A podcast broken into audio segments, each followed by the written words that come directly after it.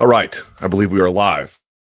It's Wednesday, August 3rd, 2016. Now my hair is, it's crazy, right? Because I haven't had a haircut. My lady who normally cuts my hair is out of town, so I look like I have joined ISIS in Raqqa, Syria. Hello, everyone. It's the Promotional Malpractice live chat. Thank you so much for joining me. I really appreciate it. Hope everyone's doing well. I did not get a good night of sleep last night. However, I did just enjoy a caffeinated beverage, and I'm on my second one of the day. Here from old Dr. Pepper diet. Hope you're doing well. Today on the live chat, we'll get to, of course, UFC 201 results, which were kind of crazy. What's to make of this championship turnover, which is kind of also crazy. The return of the Diaz brothers, which is also kind of crazy, but in a delightful way, I suppose. And UFC Fight Night 92, I believe, is this weekend as well. Now, I will be off on Friday and Saturday. There will be no radio show for me on Friday. And I will be off on Saturday. It's my birthday. It's my birthday. And folks always ask me how old I am. They think I'm usually in my mid-40s. And I certainly do not blame you for thinking that. I am not. I am 36 now. In 2 days, August 5th is my birthday. I will be 37 years old. And I feel every inch of it. It's amazing to me, again, not being an athlete like in any kind of way that you could ever compete with. Still, nevertheless, when I see guys my age competing in the UFC, I always am like, I literally feel sorry for them. Like, I know, I don't even think about it like, wow, he's a tremendous athlete. I mean, they are those things. You know, Couture went 10 years longer than this, but, you know, genetics aside and everything else, I my first reaction is like, golly, man, there's got to be a better way to do this when you're my age. But in any case, on a deadlift program yesterday, I did five sets of 3 reps each at 75% of your max. Trying to get my deadlift into that goal territory. Not quite there yet, of course, but we'll be there soon enough. It's a 17-week program. So what are you going to do? All right. Let us look at today's topics. You guys are blowing me up on Twitter. Someone says, no one consider that swimmers are... That's funny. All right. Let's get to the comments. By the way, should I even do it? I'll leave it alone. All right. First question. As you guys know, comments that turn green get priority, but not exclusivity. Dos Anjos versus Ferguson. Oh, one housekeeping. Actually, 2 quick housekeeping notes. I apologize. Number one, I had a meeting last week with the guy making the T-shirts. Okay, we are making real progress. We are rounding the corner. I firmly believe, what is it, August? By the time you're drinking pumpkin beer, I suspect you might, if you're interested, be wearing those shirts. Again, I will donate the proceeds to some kind of charity. I don't know which one yet, but they're going to be on their way. And the guy who's making them is a professional designer who watches the show and is incredible, absolutely incredible. And he's doing it. I'll explain the details later, but it's awesome. So those are coming up as well. If you watch the Monday Morning Analyst, thank you for doing it. And thank you for doing it, not least of which is because I spent literally the entire hour calling Ed Herman, Dave Herman. And you know what's amazing about that, aside from the fact that it's an incredibly stupid donk move? I mean, it doesn't really change the analysis of what happened in the cage, but nevertheless, that's not even the first time I've done that. I've literally written up stories about Ed Herman before calling Dave Herman. It is apparently some sort of... cognitive wiring that I have that will not allow me to properly call Ed Herman Ed Herman. So if you watched it and you suffered through me doing that, apologies, but thank you anyway. You guys are the best. All right, on to the chat. Dos Anjos hits the ground. Who has the advantage? That is interesting. I'm actually going to say Ferguson, but here's the reasons why. Dos Anjos is obviously, when it comes to pure jiu-jitsu, especially probably gi jiu-jitsu, he's going to be a lot better. When it comes to MMA jiu-jitsu, he's going to have a better combination of that wrestling to passing kind of style. But for me, the issue with Ferguson is, now if Ferguson gets too careless, this might not be the case. But here's what my hunch is. One, we saw in the Louis Smolka Ben Wynn fight, how did he constantly get Ben Wynn to go back down? He would lock up a darce, lock up a guillotine, and he couldn't, you know, physically roll him over necessarily, but he didn't have to. He was forcing him to go back down. I'm not saying that Dos Anjos Ferguson is exactly identical, but what I do mean to say is that Ferguson's going to take risks with that head and arm control that's going to force Dos Anjos to react. I ultimately don't think Dos Anjos will be subbed that way. I don't mean that to say anything necessarily. I don't think that is going to catch Dos Anjos. It would take a lot. He would have to be hurt first. But what I do think is possible is that Ferguson can take risks. He can force Dos Anjos, even if Dos Anjos eventually gets out of it or it somehow blocks it, he's going to be forced to react to Ferguson's offense. And if Ferguson gets taken down or, you know, falls like a sacrifice throw or goes to his back to finish off a Dars or something else and it doesn't work, I think he can get back to his feet pretty well. I mean, Dos Anjos is a really good wrestler, but Ferguson has turned into an incredible scrambler. Plus, you know, he goes underneath for leg locks. We all saw in the Matt Brown versus Hendricks fight, I believe. Brown couldn't get up off the bottom, so what he would do is he would go for leg locks. The leg locks forced Hendricks to stand and get away. That gave Brown the space he needed to get up. I think you're going to see something similar to that. So it's not that I think that Ferguson has better jiu-jitsu on the ground, but tactically he's got a couple of things that pushes his style of offense in the right direction. Dos Anjos is not a super sub-heavy guy. If you give him, you know, space, he's much more likely to do ground to pound and positional control. And that, you know, that certainly is a formidable thing, but it's not like Demian Maia where, oh, I'll just, you know, you give me a wrist and he's gonna find a Kimura or he's gonna use it for an arm drag or something. It's not quite the same way. Really, his only subs, he had to really work for one against Terry Etim. I can assure you Tony Ferguson's better than that. And then he got Kamal Shalarus, but he had to head kick him first. So all those are possible, but if I think what you're saying is on the ground, I think what you mean to say is neither guy is hurt. They just moved the fight there. If that's the case, I like Ferguson's ability to scramble, and I like his ability to match that scrambling with the ability to take risks. But that isn't to say if he takes too many risks that RDA could get on top and hold him there for 2 to 3 minutes and land some decent ground and pound. Like, that's very, very possible. Trust me. I'm just sort of trying to think about how some of these scenarios might go, because I'm betting that Ferguson is going to want to box him up a little bit, but we'll see.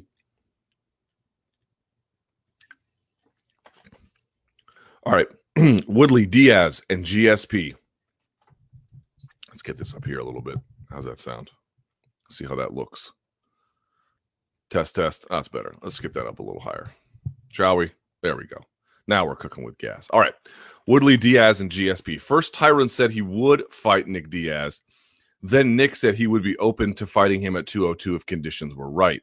But now this fight seems unlikely for whatever reason. However, GSP, no less, has expressed an interest in fighting new champion Woodley. Which fight do you think is most likely, and which fight would you most likely like to see personally out of the two? This has been a very interesting combination. So it says, related Q, since you mentioned it above, tell us what you think about Woodley wanting money fights and not wanting to fight Wonder Boy next. This has been a really interesting debate to see play out, actually. So let's go first part first and then second part, although they're obviously quite related, yeah? All right, so Woodley gets out there and he calls out Diaz. Diaz says he'd do it for the right price, but they don't really know. That just, to me, seems unlikely. Now, I personally don't have a problem with Woodley calling out Diaz over Wonder Boy, even though I don't prefer that outcome, which I'll get to in just a second. But here's what I think UFC is going to do. The UFC's interests are very closely aligned with their consumers' interest, right? So what you saw was from Woodley against Diaz when he asked for that fight or called that fight out, however you want to describe it, you saw a collective kind of groan or outright rejection from the fan base, at least the vocal ones online. Now, I think ultimately if the fight happened, people would be relatively interested in seeing it, but that's sort of the point.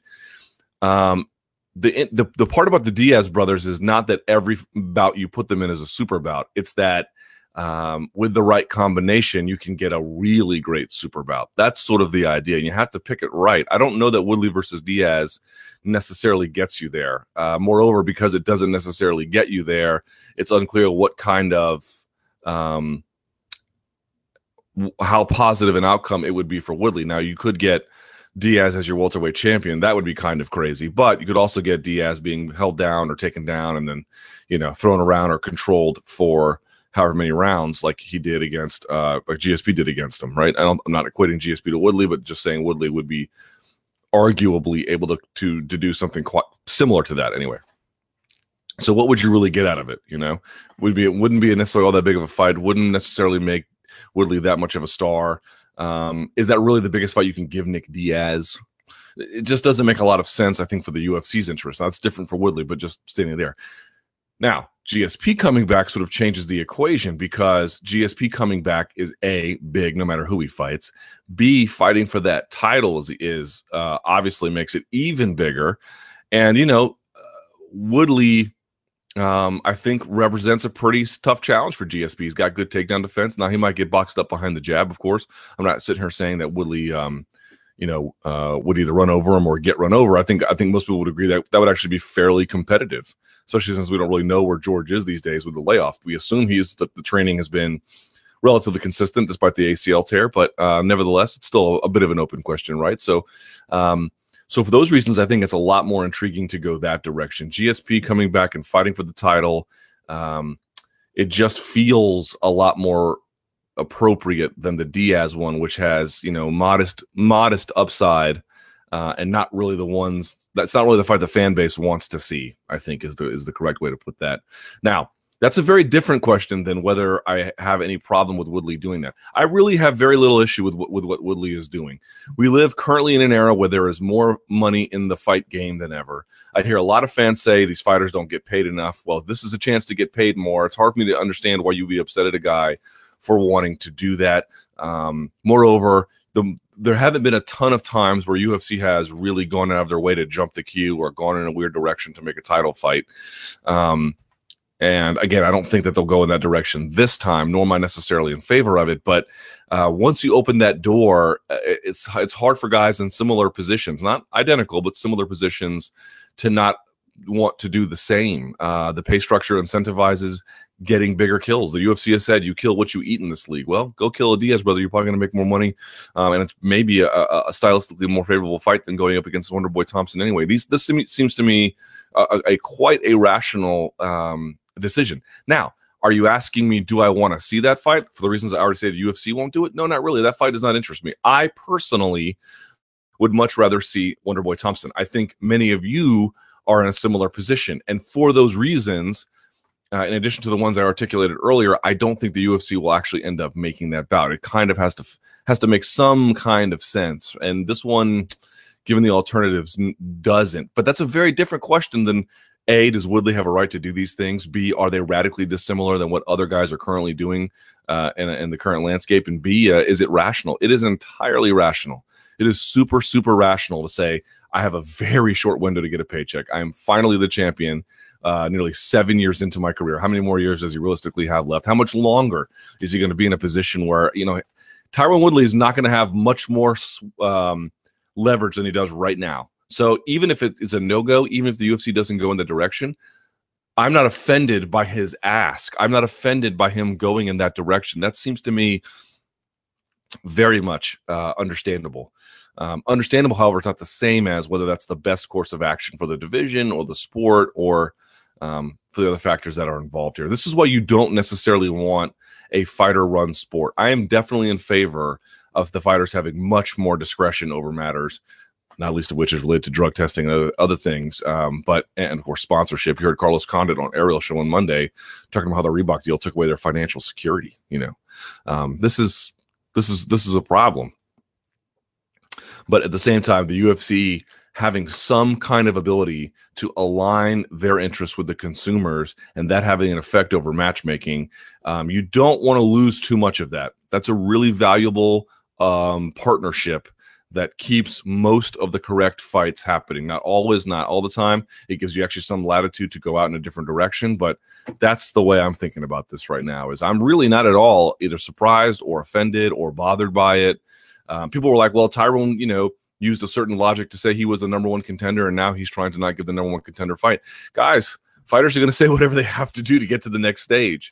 Like, you're asking for some level of consistency about it. You're not going to find it. That doesn't mean you have to forgive everything they say or that everything they say can't come back to haunt them in some capacity. I'm not saying that, but again, to me, is it surprising that a fighter used one logic to advance his career and then a different one to advance it even further, particularly as it relates to monetary gain? That should not be surprising. Whether we allow it or whether that is what we favor is a different one. But I am very much sympathetic to a guy who wants to make more money than he ordinarily would and has a very short window to do it. And this is a potentially the right time to make that happen. And it looks like he'll get what he wants in the end if they make the GSP fight. I think that'll be a really big fight, and maybe he beats GSP, and in one way or the other, he'll probably make a lot of money doing it. So all's well that will probably end well. Wonder Boy might have to wait his turn, you know. Nick Diaz opponent. Who do you think Nick Diaz will fight, Woodley or Lawler? I just don't think that Woodley fight is the one they're going to go with. I don't think that's the best use of Nick Diaz, to be perfectly honest. The Lawler fight, you guys know, I've been a big proponent of for a very long time. Feel like it's one of those fights that kind of needs to happen almost to an extent. People have said they would want another GSP fight. I don't know why you would want that. I don't know what you would expect the second time around to be any different. That first fight sucked. It was not good. I mean, at some point, you have to sort of say, how is the fight going to look in addition to what kind of business it will do? And the good part about Diaz versus McGregor, and presumably Diaz-McGregor 2, is that I have a hard time seeing how that's not going to have some action that's at least worth some of your dollars. GSP versus Diaz was awful. There was not much to it from a competitive standpoint. GSP did what he had to do in terms of positional control and takedowns, and that was about all she wrote. There wasn't. It just was kind of. Yeah, I don't have any desire to see that again. I can acknowledge that'd be probably the biggest fight you could do, but for me though, there's no point in keeping a Diaz brother on the roster if what you're trying to do is just push him through the ranks of title contendership. That is not how these guys should be used. Now, you have to be very delicate about and careful about pushing them in places where other guys much more deserve to go. And we can have those debates at those intervals. But as a general rule, I don't like the idea of a Diaz brother, like, get back at the back of the queue and work your way up. Like, there's no point in keeping that guy on there. You're wasting your own money. You're wasting the fans' time. That's not how he wants to be used. That's not how we want to use him. That's not how it makes the most sense. That's not how he's the most competitive. That's not how he makes the most money. That's not how we make as the UFC makes the most money. That's not how we as fans really typically have enjoyed him. So again, how you do that, I don't know. The Lawler fight to me seems like a no-brainer. I don't know if you could headline with it, but you could certainly co-main event it. There's a couple other directions I've mentioned that you could go. I wouldn't mind a fight against Michael Bisping, especially if he loses to Dan Henderson. But there's other directions you can go beyond that too. Yeah, Diaz wants the GSP rematch. I do not want that at all. I don't care about that at all. You guys want to know something crazy? I talked about this on my radio show. So if you see my finger here, if you slice it down the middle like that, right? This outside portion is completely numb. I was in Vegas, and to go to their gym, like, they have like a cardio center at all these casinos, but there's no weights. Like, it's just a treadmill or whatever. They don't even have like an Aerodyne bike. They got nothing. Those are free. But if you want to like lift weights, you have to pay $35 a day to go. And I was just like, okay, I can't do that today. So I did one of those like home body workouts, like all body weight stuff. And I did like 200 push-ups, maybe more, but a bunch. Okay. Not all in one go, but like over the course of the workout. And felt fine afterwards. Then I go to shower and like my hand was kind of jacked up, but like it felt tingly. And then I woke up the next day and like this entire, like here, all the, like the, what I'm touching right now is numb all the way down right there. On the inside, it's fine. That's fine. And I have control over it. And I haven't noticed a lot of grip loss, but that's weird, right? Doctor was just like, you're getting old. Oh, thanks, doctor. Thanks for that medical degree. That really puts me in an advantageous position physically to move forward. All right. Joanna Jacek versus Karolina Kovalkiewicz. Would it be unfair to Joanna to put her on another fight night card? She's a champion, she should be defending on pay-per-view, and she gets more money on pay-per-view. I doubt they would put Poland as a pay-per-view as well. They might if it's a Fight Pass card. You never know. I think stick her co-main at 204 or 205. What's your opinion? I wouldn't mind either of those. I wouldn't mind her being on that spot, but if they want to go to Poland, it's a great opportunity to get something else on Fight Pass and sell that. As a Fight Pass customer, I am A-okay with that. I think either scenario would be fine, to be perfectly honest. It makes sense. Also, at 205, as you know, there's a massive population of, the Polish diaspora and the New York tri-state area there. Sure, do it. By the way, I have some information about you. Do you guys remember when I was like all bitter at Fight Pass for they were like editing out, you know, Michael Bisping spitting at Jorge Rivera's corner or Brock Lesnar after UFC 100, you know, talking about Coors Light rather than Bud Light and all that stuff. They were essentially like editing out things to make them somehow more palatable. It turns out that what that comes from, as I've been told, is that they have to, for some of these TV deals, if not some, many of these TV deals overseas, when they re-air this kind of stuff, those television partners have asked for that out.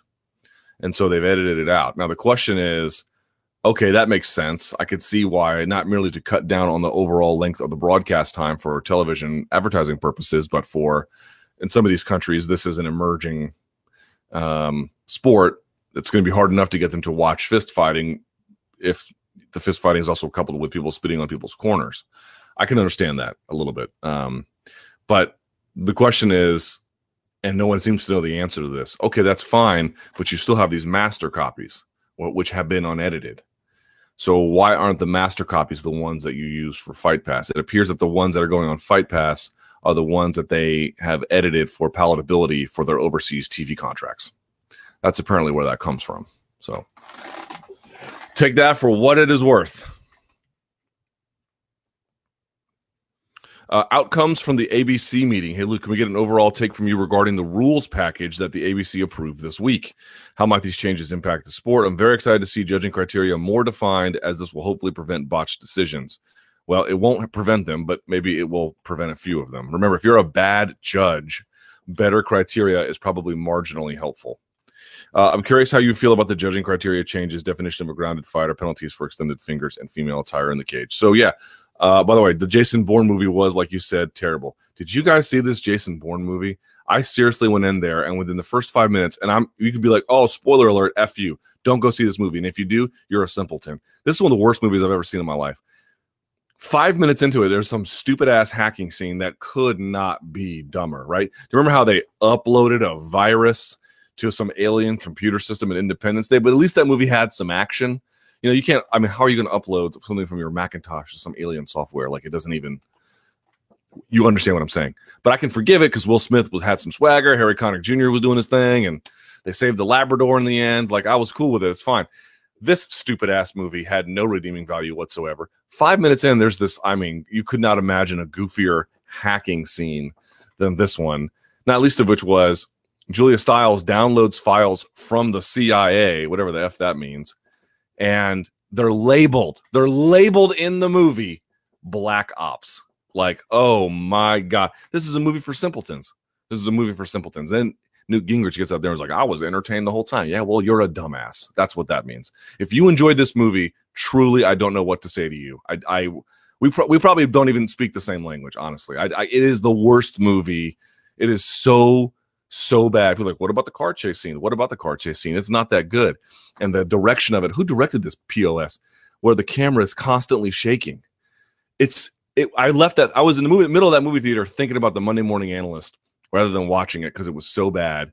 And when the movie was over, people clapped. They were like, yeah. And I was thinking to myself, I wish I had two car antennas, you know, like Katana has those two swords. And just start whacking people with it. I was legitimately angry. I was like, I could have been reading like chapters of a book, taking a long walk, sleeping, anything, like picking my nose. I could have picked my nose for 2 hours, and it would have been infinitely more productive than watching the new Jason Bourne movie. Do not see it. It is terrible. And you ask, well, if you knew it was terrible, why did you go? I didn't know it was terrible. For some reason, I didn't check the reviews. How stupid was this? And I go and get there, and I was like, oh, my God. Black Ops. CIA. Where did you put those Black Ops files? Oh, upload them to the Black Ops file. That's where all the other Black Ops ones. And then make sure you label clearly all the other Black Ops programs inside the Black Ops folder in case Julia Stiles gets it. I mean, the worst movie. The worst.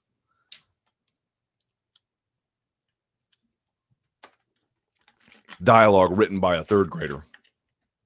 He's coming for you. Oh, God, please die. Just die. Just I wish everyone in that movie died. Wouldn't that have been great? It's just the whole every person just dies and then the movie just ends. That would have been my favorite. All right. Back to the ABC. Okay, so, I mean, a few things they did here. The definition for grounded fighter made it a little more clarity so that you couldn't have the one hand down. You have to have the two. Still not clear about if they changed it, what it means to have one knee up versus two knees up. But I'm assuming if you have the one knee down, that still qualifies. But I think the way the rule is written, just for the purpose of this live chat, let me just read it out very quickly. Also now with the hand, if you extend the hand, fingers have to be pointed down. If you extend it out like that, you'll probably get a warning. You can't just reach like that. It has to be a closed fist or at least pointed down in some ways, you know, like just sort of curl your hands in. I wonder if that, I don't know whatever became of that old Everlast glove that had that natural curve in it that forced your hands over. I don't know what that's about, but my colleague, Mark Ramundi, has done a really good job covering this, which I'm sure at times has been boring. And by the way, the rules will go into effect for many states on January 1. Okay, the significant change is more clarity in the scoring criteria. Let's see. It underscores that effective striking and effective grappling are the top tier for judging rounds. Only if those things are equal do you judge aggression. And then in following that, cage control. The definition of a 10-8 round is also more liberal with the changes, asking judges to look at dominance, duration, or impact or damage. If a round has two of those characteristics, a 10-8 should be considered. If a round has all three of those characteristics, it must be a 10-8. Let's see. What else do we get in there? Grounded fighter. Grounded fighter is defined as any part of the body other than a single hand and feet touching the fighting area floor. To be grounded, both hands and feet, palm, fist down, and or any other body part must be touching the fighting floor. At this time, kicks or knees to the head will not be allowed. Hard to see how that would be better. Or I'm sorry, how that is not an improvement. Extended fingers. Again, the hand has to be either closed or fingers pointing at down.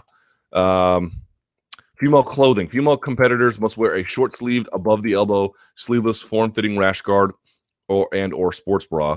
No loose-fitting tops. You saw, what was her name? Herica Turbicio, I believe, did that in Invicta, where she had, like, this 1980s cut-off jean. Not jean, I'm sorry, like sweat top. Like, she was sweating to the oldies or something. Female competitors will follow the same requirements for bottom coverings as the male competitors, minus the requirement for groin protection. Very glad to see that part. Because it was a weird space there for a while where female competitors were using like yoga pants or at a minimum spats that went below the knees, which is a big advantage. You got to remember in jiu-jitsu, there's going to be a lot of passes. There's going to be a lot of positions, especially on top and in half guard, where getting your knee through their knees, right? Your knee crossing their hip line, your knee getting above it. Like if someone's on their back and you're on your side, right? And you're trying to, you know, get your knee out and they've got one side, but you've got, you know, control. Let's say you've got shoulder pressure down. So they're flat on their back and you're not on top of them. You're kind of laying off to the side a little bit. To get your knee to any kind of position, you have to go heel toe, as close as you can to their rear end, and you got to get your knee to push through the line of their knees and their place where they're holding it. That's got to go all the way through. And when you have spats that go below the knees, I'm not saying that will at all times prevent someone from going, but that is a bit of an advantage. It, you know, creates a few problems. So, you know, removing that to me seems like you're leveling the playing field. I mean, look, here's the basic gist to all of this. These are things we've discussed for a very long time. I'm glad they've been codified. ABC does not have any really regulatory authority, but they do have what I would call regulatory influence. You know, people are going to listen to them. They're going to pay attention. These are good things. These are pretty modest changes. They're not super revolutionary. They're what I would frankly call modest updates. These are the kinds of things that need to happen with much greater frequency. The interesting part about it is, and we mentioned before, for this season alone, NFL's putting chips in the uprights. Who knows what they'll do next season? They're going to do. They constantly tinker with the format to keep fans on their toes. It seems to me, if you look at what the chips in the uprights tells you, is that they're ahead of the fan base in thinking about some things they should be doing. This, to me, extended fingers, female clothing, grounded fighter, clarifying the rules and the criteria for judging. This is playing catch up.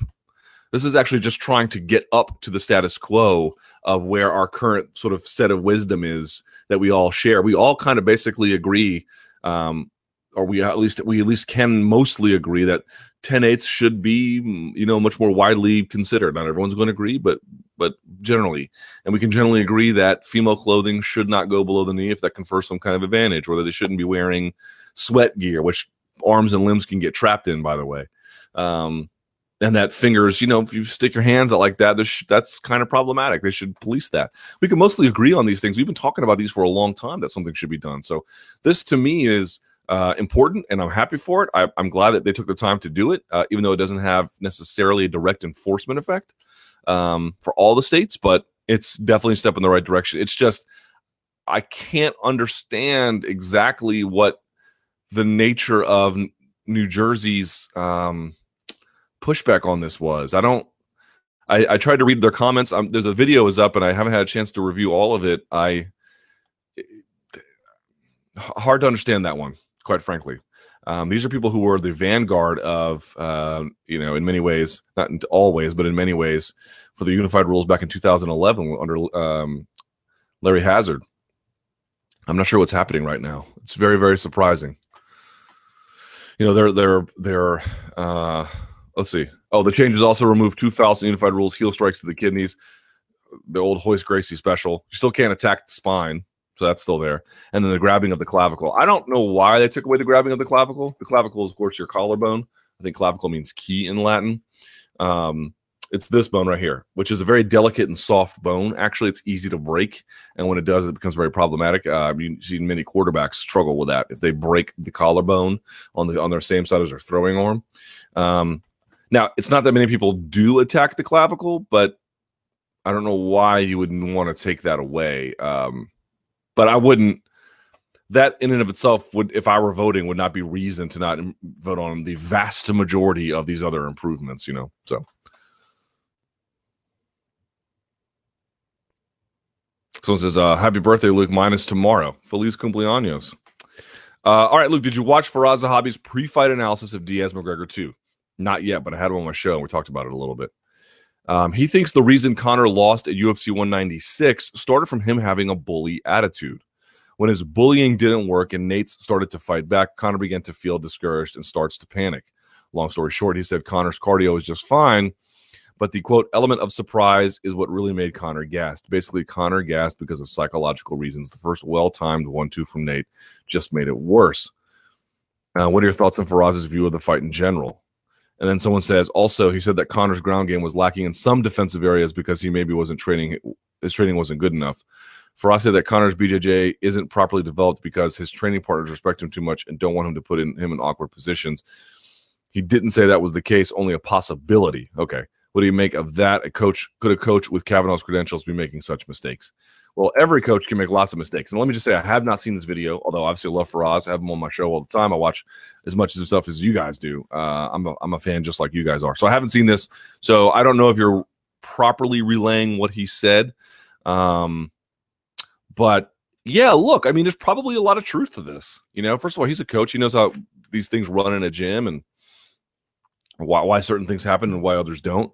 Let's start with the BJJ here one. Look, if everything was copacetic with his BJJ, would they have brought in Dylan Danis and who knows, God knows what else they're bringing in? I mean, there's a shortage of guys in Ireland who are reasonably going to be able to test you and prepare you for the elite of the elite, for the world-class level. It's just the facts. I mean, it's the case here in the United States, much less Ireland or other smaller countries across the pond. It's going to be difficult, right? Not impossible, but certainly going to be a challenge. Now, he has the economic resources to bridge that gap, and I think we're going to find out in August, later on this month, that he bridged the gap pretty considerably, one way or the other, win or lose. But yeah, like they brought in Dylan Danis because not merely does he have this ability to improve McGregor's jiu-jitsu, you know, in some sort of general way over time, but that he can specifically help him with some defensive liabilities that he had, and polish some of his attacks, like.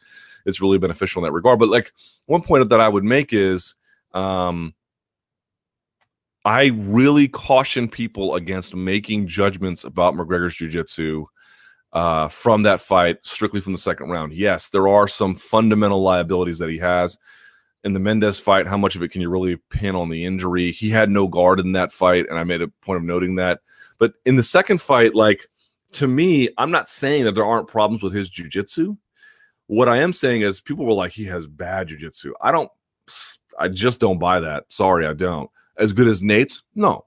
But bad? Mm-mm. No, I don't see a lot of evidence for that. The Kuro guard sweep in the first round to top, and then putting the knee on the inside of the thigh to prevent the reclosure of the guard was nice. I mean, it's legit, you know, it's super legit. That's a super hard, an overhook X guard sweep.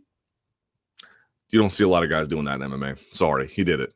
You know, most X guard sweeps are here. He did it over the top. I mean, that's pretty sophisticated, to put it mildly. Okay, so that's the first one. The second part is when you're tired, your jiu-jitsu is going to look like trash, man. Like, you know, if you're tired, your weightlifting form is going to be bad. If you're tired, your boxing form is going to be bad. If you're tired, your swimming form is going to be bad. If you're really exhausted, you know, running is sort of a fundamental human movement. But even then, if you're talking about, you know, if you're exhausted and you have to sprint, where your sprinting form has to be really kind of on you know, on the level, it's going to look bad. Like, that's not, to me, the best evidence of it. If you want to see better evidence of it, they should have been grappling in the first round for extended periods. That tells me more. Once you're gassed, your game just looks like trash. Like, it's, I don't buy at all that he has bad jiu-jitsu. Again, not as good as Nate's, but not bad. But that he has things to work on, that he really doesn't want to put himself in a position where he gets tired grappling, even if he's tired standing, you know, just really sort of working on the different movements and finding comfort in places that maybe were a little bit uncomfortable before. That can affect your cardio as well, right? Like, oh my God, some guys panic from mount. Don't panic if someone has you in mount. Just figure out in your head these mount escapes, and that comes from drilling and practicing and drilling and practicing and drilling and practicing, so that when you get mounted again, you realize, I've got answers here, I've got opportunities here, I don't need to panic, I don't need to hold my breath, I can do things, right? That's a very basic example, but it's one to consider. Now, as it goes for the standing part with the element of surprise, yeah, I mean, that's a very common reaction. I'm going to beat the brakes off this guy, and then they don't go away, and then what do you do? Like, that's your, if your whole plan is, I'm going to beat the crap out of this guy because I'm just better than he is, and he will crumble, just time, it takes time, and they don't go away, there is no plan B after that. Plan A is like, I'm going to work behind the jab and, you know, feint this and work on the cross. And if that doesn't work, then I'm going to go and, you know, really up the amount of wrestling feints and takedown attempts, and then go back to the jab. Like, that's a plan you can pivot off of. But if your whole plan is just to back them up and land until they go down, and then they don't, you have no other plan. And I think that's what he encountered, was like, holy crap, what am I supposed to do here? I also do think there's something to be said for the fact that he didn't manage that weight. I cannot tell you how many experts I spoke to after that fight saying, you just can't jump up that much, and your body is going to be used to it. It takes time. It may not even be the case that he's ready this time, although he'll be more ready for it at this time. But you get the idea. Like, to me, it's not an accident that he wants to have this fight at 170. Not advisable, but not an accident. So, yeah, I think there's a lot of value to what he's saying. But I also feel like we need to be very careful in criticizing Conor, not merely because his fans are the most sensitive people on the planet, but more than that, there's a point to be said that, like, I don't think his jiu-jitsu is bad. I really don't. I have a hard time believing that. And I've talked to many other people who said it's good too. All right. Emotional investment in fighters and outcomes. Tyron Woodley's victory over Robbie Lawler, my spirits dropped a bit. Typically, I hope for fighters to be healthy enough to fight to their potential, and may the best man win. Surely I may favor one over the other, but it doesn't usually bother me if it doesn't go their way. For some reason, seeing Lawler's epic run come to an end in the fashion it did upset me. Is it immature or even unhealthy to be emotionally invested in a fighter or outcome? I'm sure that due to your profession, it behooves you to remain a bit detached, but do you ever find yourself emotionally invested in particular fights or fighters? Yeah, of course, man. I'm a human being. This is a business of people striving for greatness in a sport where even when they win, the brutality is unavoidable, and often when they lose, it is, you know, this is an I don't know how to say this exactly. This is a sport of the triumph in the sport is celebrated because it is so difficult, and the downsides that are unavoidable for everyone, GSP and Silva included, they are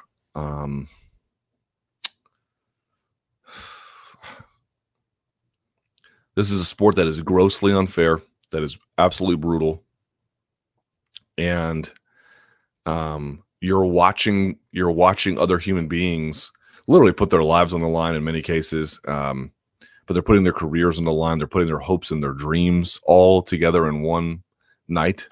You don't have, most of us don't have these crystallizing moments like this where everything is sort of centered on this one moment where, and not merely one moment, but one moment where everyone is watching, you know.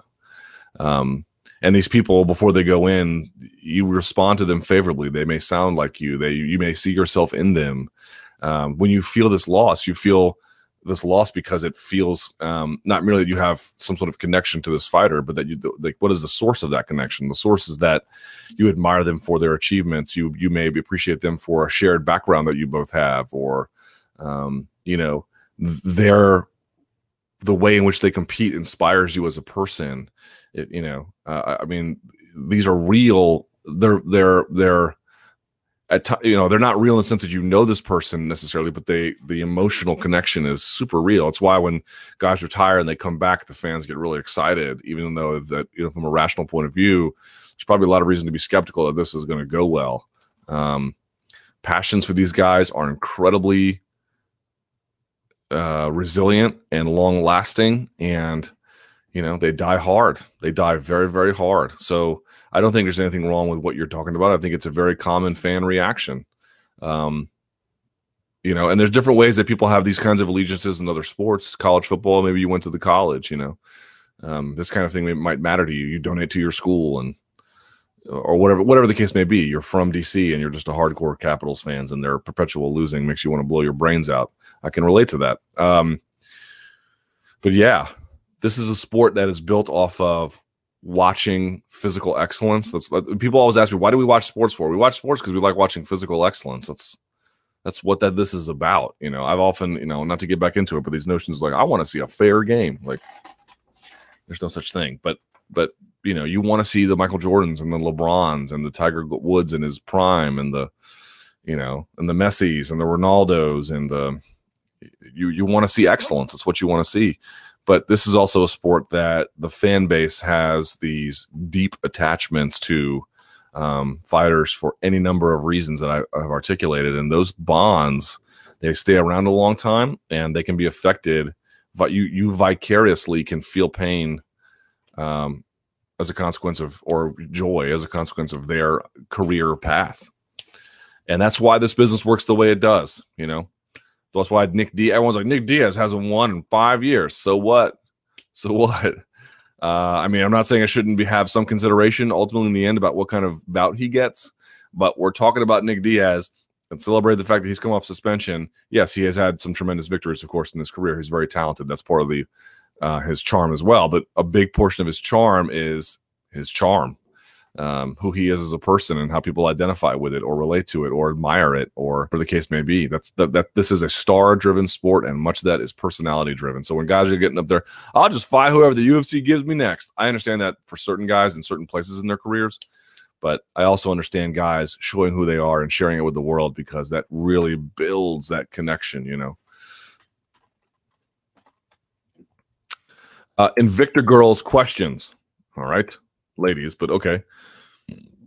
Grasso and Inoue, do you think they are more than ready to compete in the UFC? How well would they do against the current top 15ers versus PVZ, for example? Grasso, yes. Inoue, I still feel like she's super talented, but I just feel like she's physically, I mean, she looked great over the weekend, don't get me wrong, but I don't know how that's going to go against the rest of that division, especially get some big-time wrestlers, you know? I mean, Carlos Barza, I think, be way too much for her. Alexa Grasso, I think, is very ready. Takedown defense is locked, cocked, ready to rock. She can bang on the outside. She's nasty in the clinch. She has good escapes. She has good takedowns. She's ready to go. She's absolutely ready to go. I can't pronounce this first one person's name. Another Polish fighter, still 21 years old. You see her as a fighter to watch the next few years. I think she still needs a little bit of polish. And then Megan Anderson. What areas does she need to improve, and how far off is she even to begin competing with Chris Cyborg in the cage? I would not want to see that fight.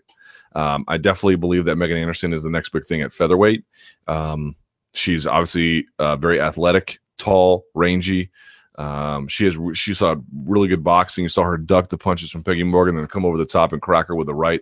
She's got some ability there, but her scrambling on the ground leaves a lot to be desired. You know, Cyborg has really fundamental technical jiu-jitsu. And we've also seen that defensive liability from Megan Anderson's standing. I would like to see everything just sort of tightened up a little bit in terms of, you know, feinting and keeping her hands up. She keeps her hands a little bit low, and she's obviously very talented. Don't get me wrong. We're talking about a professional level of accomplishment here, but inside of that space, I think she's 9 fights deep into her career. She could use a few more, I feel like, at the Invictus stage. And even then, I don't know, that Cyborg just seems to be so far ahead of the rest of the pack, but yeah, she's obviously got a lot of ability, a lot. What if Mark Hunt has refused a USADA test? I'm sure you saw his recent enigmatic post hinting he didn't comply. He didn't even say what happened. He was like, you want me to, like, it was like literally like a stream of consciousness. Like, you want me to take your effing out of competition test? F you. You didn't help me when you were supposed to. Blah, blah, blah, blah, blah, blah, blah, blah. You know, and he did this on Instagram and he did it on Facebook, but he didn't say like, hey, USADA came and told me to take this test, and I told him to go pound sand. He just sort of like he was talking to a friend who already knew what the context was. It was kind of weird. But the question is, besides the 2-year fail suspension, is there a chance Hunt's contract could be terminated because of all the trouble that is being caused?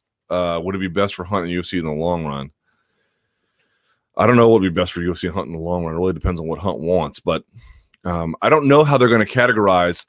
Are they going to call this a whereabouts failure? Because you can get 3 of those in 1 year. Now, I mean, if you have, well, I should say you can get 2 of those. And once you get the third, you get the year-long suspension. But you can, you know, now the whereabouts failure can be both like you were in LA, you were supposed to be in Vegas, you saw the game and you didn't tell them. That's a whereabouts failure because you missed your test.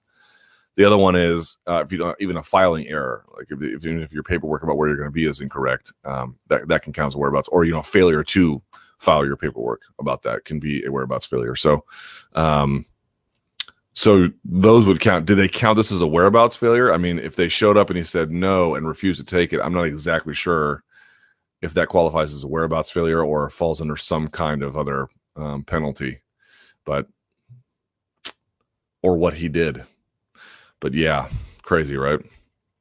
True, false. John Jones testing positive for 2 banned substances is more shocking than when Anderson tested positive for 4 banned substances. None of it is surprising. False. Ellenberger finishing Matt Brown was more surprising than Woodley finishing Lawler. True. RDA versus Tony Ferguson will be one of the most violent fights of 2016. It's going to be a barn burner. I'll tell you that. Even though USADA is cleaning up the sport, it still diminishes the UFC's reputation to have so many high-profile fighters testing positive. Well, USADA is not cleaning up the sport, but I will admit that this kind of thing has certainly PR consequences. It's ridiculous that... Why do people just think... I can't get into it again. It's ridiculous that some of the out-of-competition drug tests come back after a fight has already happened. It's ridiculous. No, these tests take time. It's funny that Rockhold criticized Weidman for beating old Brazilians, but then goes out to call out Anderson Silva. Sort of. I mean, he was criticizing it as, in his mind, evidence that he hadn't really solidified himself as the top guy in the division because all he had done was beat up sort of the older members of the division. But calling out Anderson Silva now that he's already been champion serves a different purpose. So I'll say false. It's disturbing to know that Cyborg Santos expects to be back fighting within 6 months. Yes, that is true. Cain Velasquez will challenge for the title by next year. True. Mark Hunt wouldn't be bitching nonstop had he beaten Lesnar at UFC 200. Ooh, that's a good one. Hard to say, but I'll lean true. JLP Sonnen will make his grand walk to the octagon when the UFC goes to Portland, Oregon. Ooh, for UFC Fight Night 96, I'll say true. It's not a coincidence that 4 UFC champions, DC, Bisping, Woodley, and Cruz, are also Fox analysts. Well, it's partly coincidental, right? I mean, think about it this way.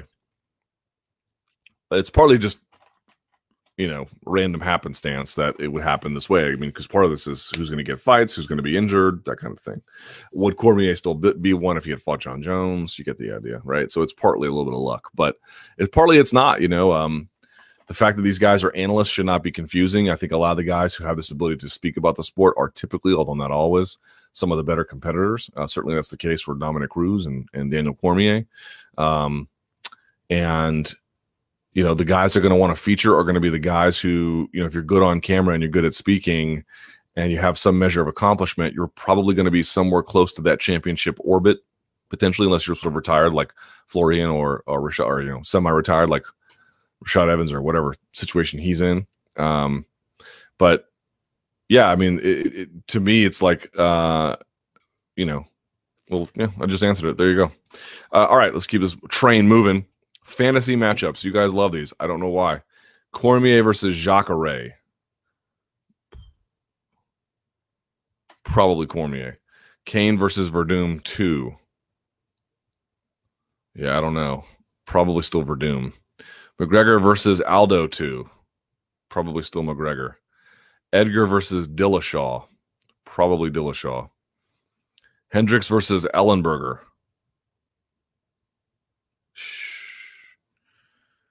You know what? I might still go Hendricks. Matt Brown versus Cowboy. That'd be fun as hell. I'll go Brown. Gastelum versus Gunner. Gunner, I think. I don't know. It's tough. Alvarez versus Ferguson. I like Ferguson. Barboza versus Habib. That's a really tough one, but I'm going to go Habib. But I'm telling you, if he can't get that takedown. Garbrandt versus Lineker. I'll go Lineker, believe it or not. Fodor versus Fodor. What's your opinion on wheelchairs of fighting holding an event like brother versus brother? I know they aren't blood related, but it was an emotional fight for both of them. Do you think this is a bad look for wheelchairs of fighting? You know, before I was like, because you have to sort of accept that like the smaller shows, they're going to have to resort to some kind of gimmicks to get people through the door or to get them to pay attention. And to some extent, it worked. I don't think it was a huge success necessarily, but it worked, at least a little, for their show. Well, it's Series of Fighting 32. And I was okay with it because, A, I understand that they have to do these gimmicks. And, B, I thought that everyone was kind of in on it. I thought that it was happening for mutual benefit. And it turns out that that may not necessarily be the case. Phoenix Jones is actually going to be on my radio show today. So I'm going to ask him about this. But if you saw the video, he basically says that like it was his brother, Carlos, who pushed the issue that World Series of Fighting agreed. And that as a consequence, he was kicked out of the gym without much say. And he looked pretty emotionally torn up about it. If that is the case, now, again, we haven't talked to Carlos or the gym or World Series of Fighting, but if that is the case, that seems very exploitative and gross. So I don't know what happened. I'm going to try and get some more answers today, but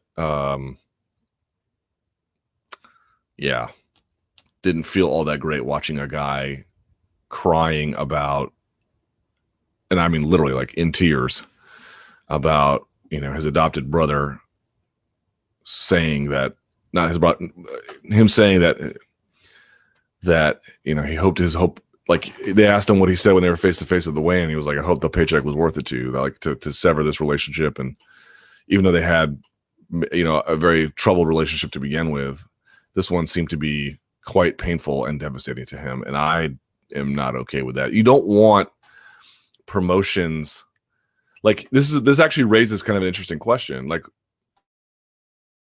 promotions have in pushing their interests over that of the fighters as it relates to individual bouts they can make. And what I mean by that is, does a promotion have a right to tear apart a gym by having two guys from the same gym fight each other? Now you might say, well, Arlovski and Overeem just fought. It didn't tear things apart. It's not going to in every circumstance, but to the extent that it could, is it ethical to make that fight? Is it ethical to make a fight between two guys who, while not blood related, are legally related? And have obviously a history growing up together, however troubled it may be, if it ends up fracturing the relationship in irreparable ways, is that ethical? Does the promotion have the right to do that? I would argue that it probably doesn't. At least it probably shouldn't anyway. that's a question we sort of really consider is, you know, to what extent do we want to give license to promoters to come up with gimmicks that ultimately could have, forget physical consequences, absolutely real familial, psychological, personal consequences. I have a little bit of a hard time thinking that's okay, if that's in fact what happened. We've only heard, you know, bits and pieces of what happened here. All right. Look, were you as surprised as I was when this happened? And it's a body kick from Ellenberger crushing Brown. Yeah, man. Didn't see it, you know. Didn't see it. I don't know who did. I saw 1,000 people were all like, Tyron Woodley's going to win before the fight. And then after the fight, everyone's like, I told you so. It's like, you guys realize there were 500 million of you who called Woodley before the fight. Like, this is not, you're not Nostradamus for doing this, okay? But I didn't see hardly anybody calling Ellenberger. Like, that would be the real one you would take credit for, you know? And I didn't see anyone doing that. I mean, I'm sure there was somebody, you know, but in bulk, no. Marijuana. Since Nick Diaz is back to fighting after his marijuana suspension, it makes me think, Luke, have you ever smoked the ganja? Yes, of course. Is this a real serious question? Of course I have. Cage Potato. Luke, do you have any words on the end of Cage Potato? Yeah, that's so sad, man. Cage Potato started out in this weird space where they, I think it was New Yorker magazine, and they put it in their bio, called them an irreverent blog. That's really what they were. They would do these sort of weird lists, or they would have these sort of interesting posts that were covered in the space that other ones weren't. A lot of guys got their start there. Ben Folks, Chad Dundas, Elias Cepeda. But they were just kind of a fun blog, and they would certainly opine on serious issues and non-ones as well, but they definitely found their own kind of niche and audience and beat and community, and it was part of the larger blogging ecosystem that emerged in that 2006, 2007, 2008 era, and I really enjoyed them. And then what was interesting was somehow over time they began to adopt a very serious position. I think it was after they published the photos of Ariana Celeste in Playboy and Dana White ban them for life. Somewhere, I mean, sometimes these guys getting banned for life, I think, makes them better, to be perfectly honest. You know, Jonathan Snowden should never have been banned for what he wrote. But since being banned, I've really enjoyed his views. I mean, I enjoyed them before, I suppose, even though we had our own personal history that wasn't always pleasant. But certainly now I really appreciate his perspective. And I think it's because sometimes these guys, when they get blackballed, they just say, well, what do I have to lose? Let me just be like brutally honest. You know, I try to be honest with you as well. Maybe there's another degree I could go to that I'm not even aware of, you know, and I definitely feel like I see that with them. Anyway, after that, maybe it wasn't that exact pivot point, but somewhere along the line, one of the real values of Cage Potato was that they were like doing adversarial journalism. And I'm not saying I agree with everything they published. I couldn't say that about any outlet, but, they at least tried to stand up for fighters. They tried to like push back against even their own readers sometimes. They began to challenge a lot of conventional norms. Like, they had a real role in, believe it or not, journalism in the space. And I'm not saying they were doing big time investigative reporting, but they were, there's a value in MMA, believe it or not, to articulating things that a lot of people don't want to hear. It's a niche that I've sort of carved out a little bit to varying degrees of failure and success. But this is an industry based on bull s. This is an industry based on people telling other people things and everyone just repeating it as if it is time-honored Aristotelian wisdom. And that is not the case. Much of what you hear is nonsense. Much of what everyone just sort of repeats to each other, they've never really fully considered. They've never really fully thought about, and they've never really fully engaged in. And Cage Potato, in the latter chapter of their career, was one of these sites that was like, raising their hand, I don't think this is true. This is not true. You're saying things that are not true and then articulating them why that's not true. That's a real value in MMA, especially if you have a limited budget.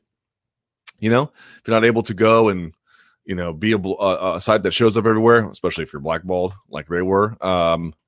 But I'm definitely have missed them. I'm definitely going to miss them now that they're fully gone. And again, I'm not going to sit here and tell you that every post they put out was a gem.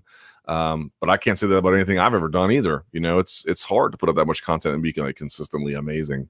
But they definitely served a real role, and you need people in this space who don't just repeat back to you what everyone else just assumes to be true.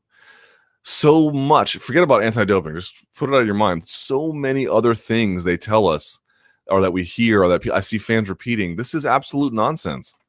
There's no truth to it whatsoever, or at least very little truth. And Cage Potato was willing to acknowledge as much, and that is no small feat. That is no small feat.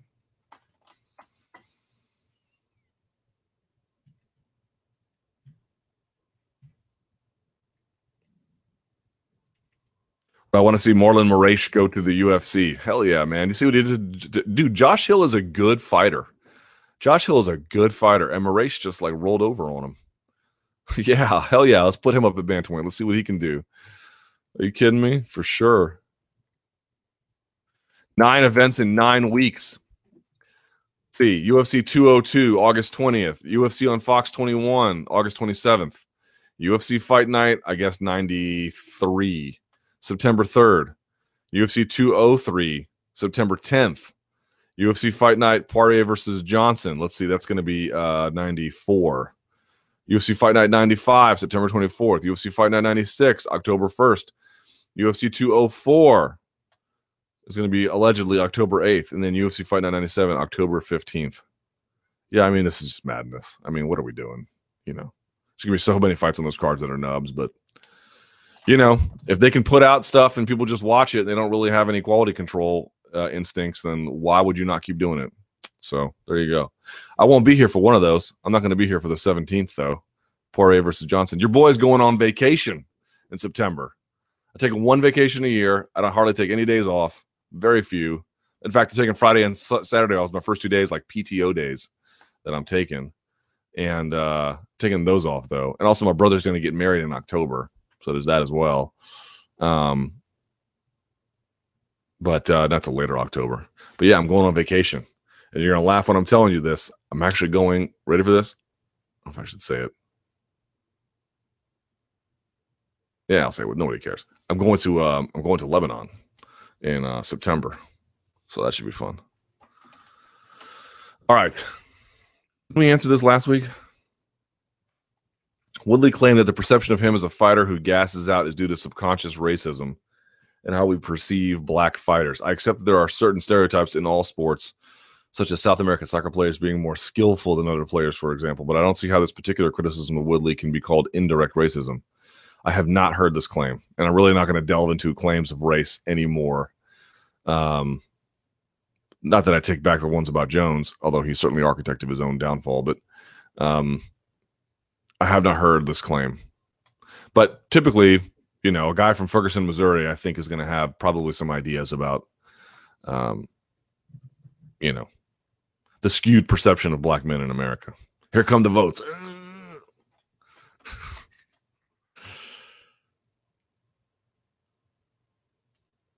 So here's someone else saying this. Black fighters tend to be more muscular in general, and there's a perception that more muscular guys tend to gas out faster. There's a lot of presumptions, but I think this is what he says. I think Woodley is saying that muscular guys that happen to be black are indirectly being called into question for stamina as a result of that on a disproportionate rate versus non-black fighters. Perhaps that's what he means. I don't know. Mendez's PED excuse. Luke, recently Chad Mendez claimed that his failed PED test was due to a skin cream given for treatment of his plaque psoriasis. So, okay, here's what's funny about this. I had 1 billion people reach out to me about this, many of whom were either doctors or pharmacists or, you know, I mean, you name it. Let me read you what they wrote me. I won't give you their names, of course, but this is what they said. Like, do you buy the, like, because I was like, I don't really know what to make of this medical claim. Let's see.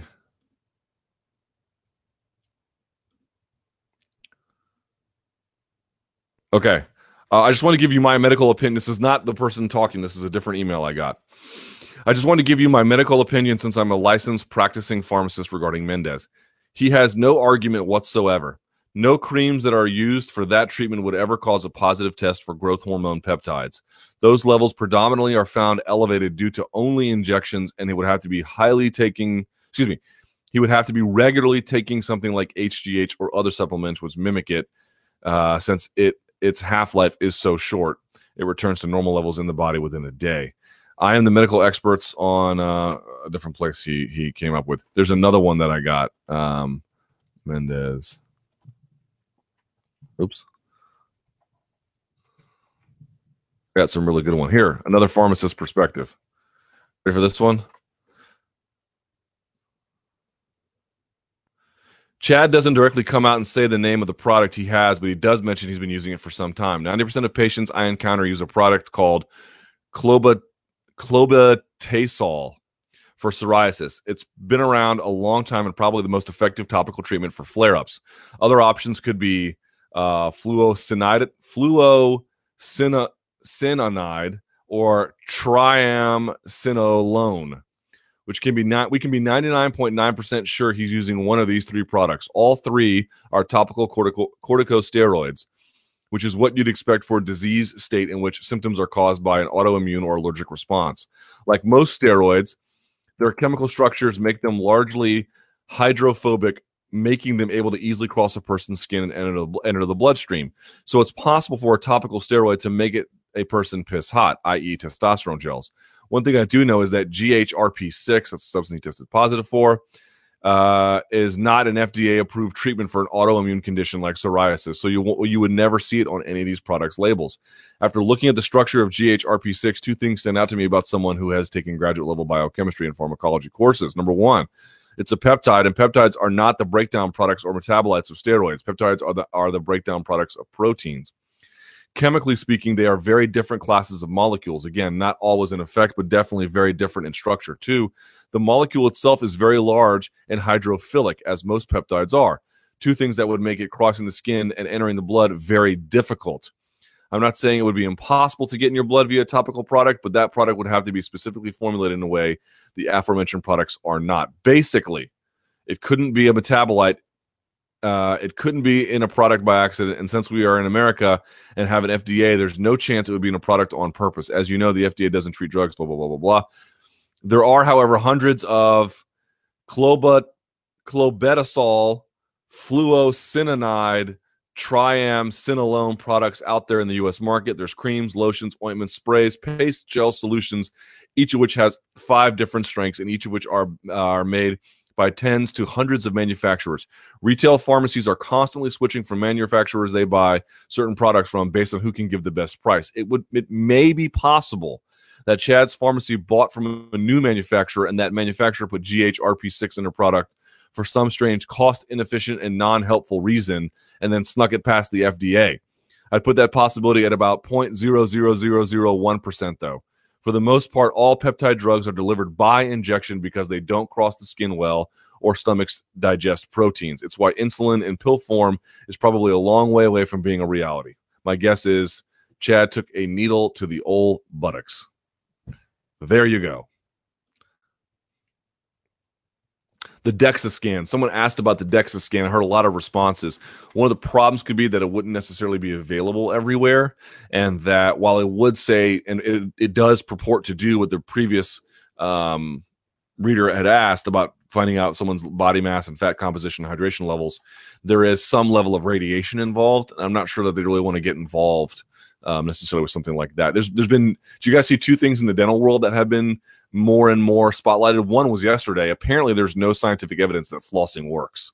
Again, just repeating people's bull s over and over and over again. Of course, I'm guilty of that in this particular case. I always thought flossing worked. But B, the other one was they're cautioning people that every time you go to the dentist, you don't need x-rays necessarily. Now, there are obviously going to be cases where you do, but if you can avoid it, don't get them. Obviously, there's going to be a cost to repeated or prolonged exposure to essentially harmful rays that can cause cancer or other health problems. Any update on the Aldo versus Edgar 2 analyses, baby, please, soon. Let's see. Tired of this GSP stuff yet? ? First, GSP was going to return. Then he wanted to possibly fight Conor. Then he's interested in Nate. After Bisping's win, he wants him. Then he thinks he can make 155. All the while, he's contemplating 170 in super fights in the Reebok deal. Now Woodley is likely. Is GSP starting to annoy you? No, I hadn't thought of it that way. But what I will say is, how can you hear what I actually think you make a good point. He talked about going to fighting Conor, going to 185, going to 155, fighting Nate, fighting Bisping, fighting now Woodley. Connect those dots. Does anybody really believe that he doesn't really want to come back as Dana White said he didn't? That to me seems very much not real. But no, he's not annoying me.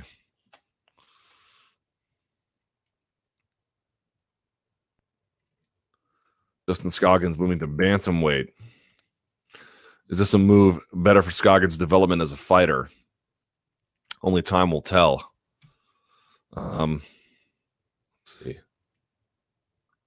Palhares equals jacked. Luke, have you seen the recent picture of Palhares? What type of creatine do you think he uses? Yeah, he does look big in this one.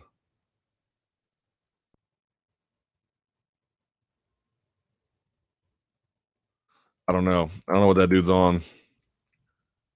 He's on the Nutrex Creapure like I am. You know, God bless him. Doesn't do much for you, but I guess, you know, enough that it's worth taking. I love how people, by the way, I get so much of this, like, because of some of my views. People are like, could you pass a USADA test? First of all, easily. Second of all, I'm not in principle opposed to PED use, especially in the civilian context where you're not really, you know, you just want like a better sex life and, you know, better biceps in the gym and you're 50 years old. I mean, whatever. I don't care. Do what you want to do with your life. But if I did, trust me, you'd realize it. Like, this is creatine Luke. TRT Luke would be, you know, I might look like half Thor from, I mean, I might look like the Mountain from Game of Thrones. Trust me. You'd know it if I was on something. Believe me, I wish I was. There are days I seriously am like, I'm just going to start taking steroids. Seriously. Like, my rotator cuff is all jacked up again. My finger's numb right down the middle here. Like, I don't know if steroids would fix that. I don't know what would necessarily heal quicker. I don't know. But there are, don't get me wrong, there are definitely days where I'm just like, what am I doing? I'm not competing in any sports. Who cares, you know?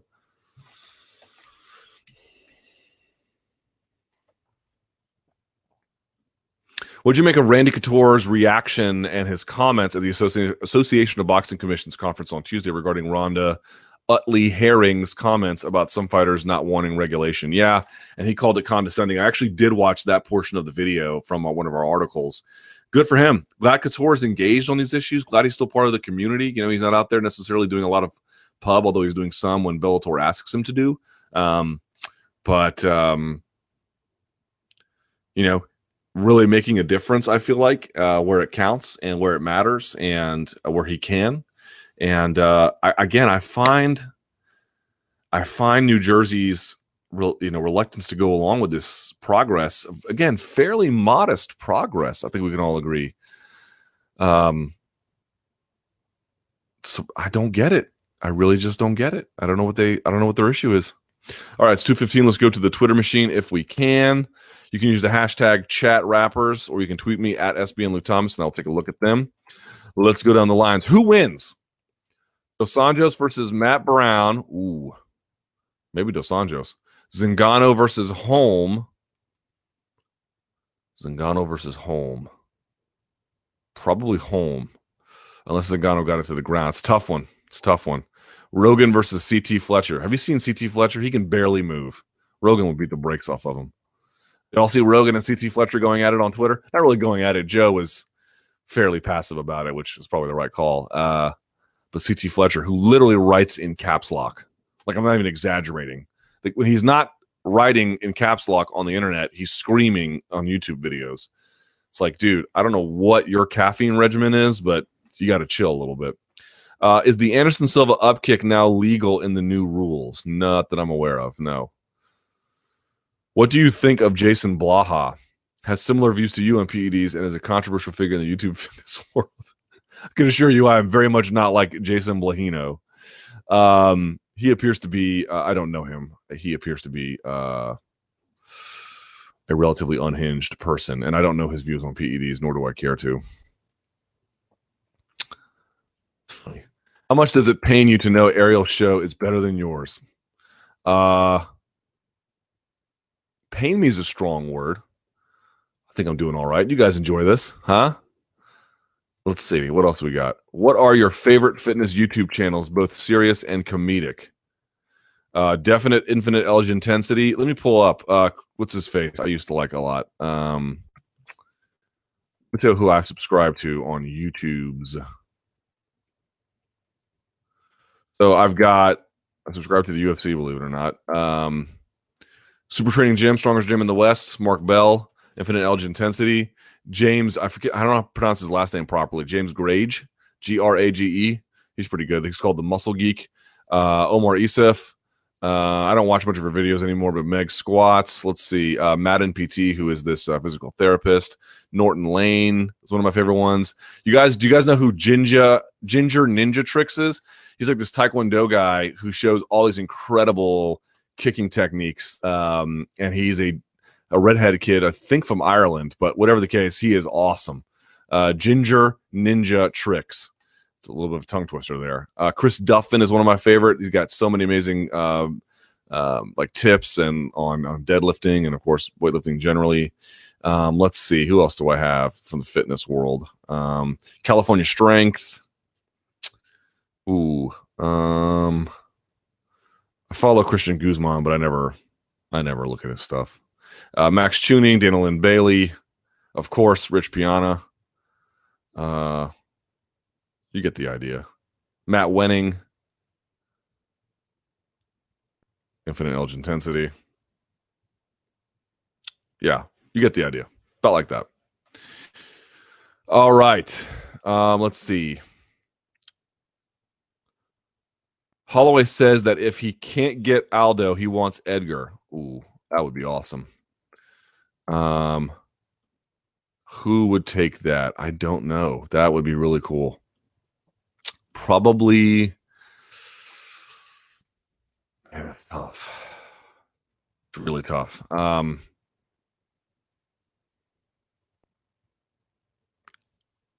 kind of want to lean Holloway, but I don't know.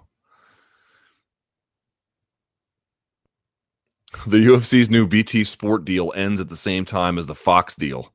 Irresponsible speculations, please. They're going to go to Fox Sports. No, I'm sorry. Sky Sports. Someone says you're going to Lebanon in September. Lebanon, Indiana? No, Lebanon, the country.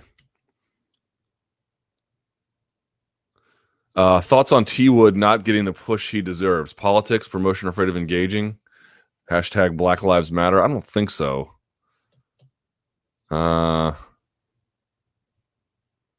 If you had to guess, does Jones get 6 months or 2 years? I have heard that there is reason to believe he's probably going to get 1 year. That's all I can say. But that, too, is speculation. Informed speculation, but speculation. Would Cruz versus Edgar be on par with McGregor versus Edgar, or does losing that latter fight hurt no matter what? No, I mean, it'd be on par for different reasons, I suppose, but the point about McGregor-Edgar is that Edgar clearly can't beat Aldo, but McGregor is challenged, I think, by Edgar in ways unique from Aldo, that Aldo can't necessarily replicate, and I think that should be taken into consideration. Best boxing or MMA book written? Mine is Thomas Hauser's Ali biography. Ooh. Best one on MMA or boxing. I should stop lying. I read about two chapters actually, into a book on Sugar Ray Robinson that I haven't finished yet, but I'm reading other things. A huge number of dislikes on Ariel's interview with Tyron. The people don't seem to like him ducking Wonder Boy. No, they certainly don't. I can agree with that.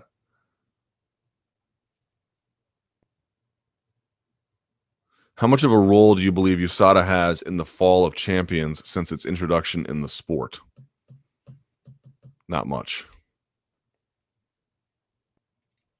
Someone says it's totally natural to be emotionally connected to a fighter. That's why we watch. Yeah, absolutely.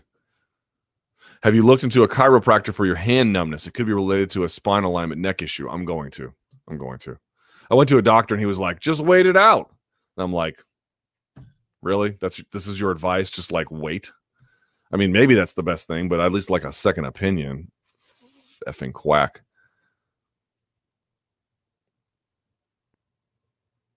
Hey, Luke, do you think the protest against PED abusers has more to do with creating a culture of sport than potential injury? I think the people... No, I think... Look, whatever you think of my views, it's not about that. You're asking me about what this comes from. I think a lot of people take seriously the idea that if you have more rigorous testing and then you sort of follow the procedure and policy of the most stringent anti-doping, that you can really have this effect on curbing use, and you can fundamentally change sport. I think that's what they believe, and they believe that the answer is not less testing; it should be more, and that there should be more privacy. I call it invasion, but you might say things like the whereabouts program or things like that. Like if you really tamp it down, you could make an effort. Now, I would challenge virtually all of those considerations, but I think, look, I don't think Travis Tiger gets up every day and is like Gargamel from the Smurfs, trying to do damage to people. I think he fundamentally believes in what he argues and is trying to do and preserve sport as he sees that it needs to be. I just don't agree that the policy prescriptions that he has are ultimately going to be very effective.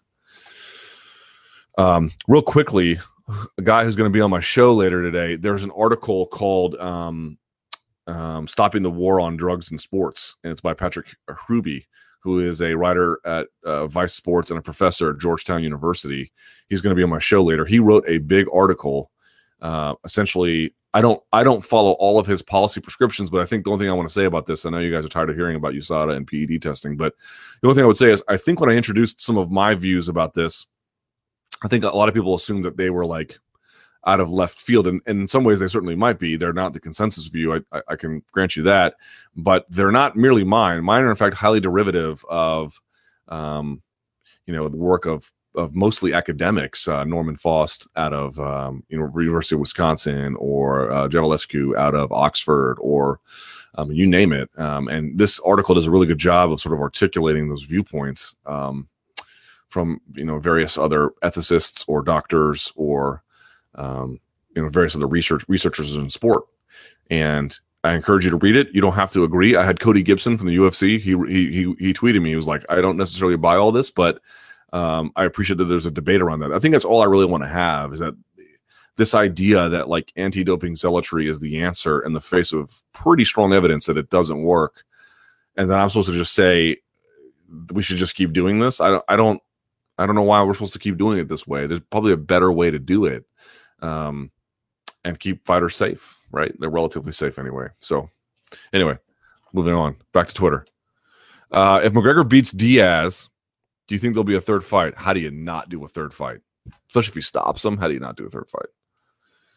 If Rory McDonald were somehow to get the next title shot, would Wonder Boy actually utter a profanity? Probably.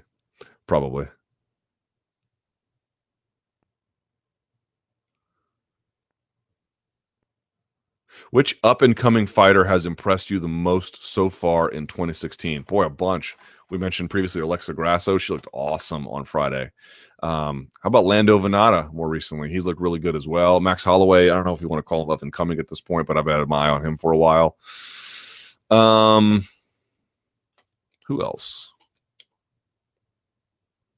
I have to look at some other names, but you get the idea. If Stephen Thompson doesn't get the next title shot, would he be the most deserving fighter ever to have been overlooked? I don't know about that. How about Tony Ferguson being overlooked? How about Max Holloway being overlooked? There's lots of guys you could point to that have really long win streaks that, they're not getting rewarded for.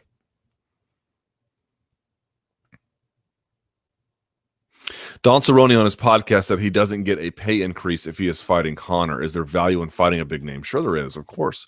Additional notoriety. You could potentially garner sponsorship outside of the cage through that you obviously wouldn't take with you. But if you beat Conor, you might get a new contract where you do get those kinds of things. So in the short run, maybe not a ton of benefits. In the long run, there could be a number of benefits. True or false, Robbie Lawler will become UFC champion again. Ooh. That's a good one. I'll say true. I mean, turnover so high, who knows? Do you think Demian Maia could beat Lawler or Woodley? Jake Shields beat both of them. Why couldn't Demian Maia?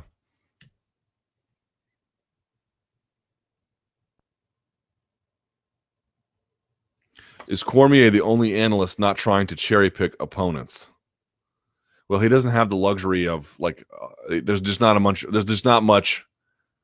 He couldn't go to heavyweight and get a big one there because he's just sort of staying away from Kane's territory, so he's a little bit hamstrung. Let's see. Do fans not see the irony in complaining about fighters' pay while selfishly criticizing Woodley for monetizing? I suppose they don't. I suppose they don't. Any chance of you being on the JRE? Joe Rogan Experience. Sure, not up to me, though. But, yeah, it's a great show. When Jones comes back, do you think he fights the champ or the number one or number two guy? I suspect... Well, it depends how long he's gone. Depends how long he's gone. Oh, my God, miss. He's got blonde hair. What a goofball. What's the significance of the UFC ranking system and who makes that list? It's compiled by media, and the significance is that it's supposed to provide it. I think it actually provides some alignment of matchmaking. Ultimately, I think they're matching up a lot of guys. You saw Ortega getting matched up with Hackran Diaz, number 9, number 10. I think they like to match up guys who are in close proximity to each other, even if one's coming off of a loss and one's coming off of a win. So it has some value there. And obviously, you know, depending on how highly you're ranked, you can use that as leverage, but it's merely for, it's largely for appearances. It has some ancillary benefit, but not a ton. I'm waiting for the Bourne legacy to become real, so all athletes take blue-green pills and mental physical enhancements. All right. What's your favorite fight of all time in the UFC? People ask me this. I don't know what the answer is. There's only like a few times. I don't know if these are not my favorite fights, but I will say this. There's only been a few times I've ever watched like through my fingers because I was just like, Hendo versus Shogun 1, I watched through my fingers. And the first Hunt versus Bigfoot fight, I watched through my fingers. Definitely. There are some underrated fights, underrated KOs. I still think, what's-his-face's head kick KO of Brody Farber was really good. Rory Markham. But yeah, that was an amazing one. One of my favorite fights still is Diego Sanchez versus Carl Parisian. I love that fight so much. I still remember where I was. I was running a blog, but it was nothing too serious at the time. Now I was writing for Bloody Elbow. Whatever reason, I didn't have to work that night. I don't know what it was. And so I went to a bar. It's a bar called in Arlington, Virginia. It's a bar called Summer. So it's like a big UFC bar. And I sat up by myself. I ordered 2 pitchers of beer. Yes, I did, by myself. And I plowed through all 2 watching that at Summers. And by the time the main event came, I was like having the time of my life. It was so great. You know, I really, really, really loved that fight. Okay. We have to go. Appreciate everyone watching. If you can give it a thumbs up, that'd be so great of you. Thank you so much. Luke Thomas Show, 4 p.m. Going to have Patrick Hubie, going to have Phoenix Jones, going to have Jake Ellenberger. Should be a lot of fun. And SiriusXM Rush 93. Guys, if you see this on SoundCloud or on iTunes, you can download it, you can share it, you can like it. That would be super helpful. Always appreciate that. Thank you guys so much for watching. I will be off.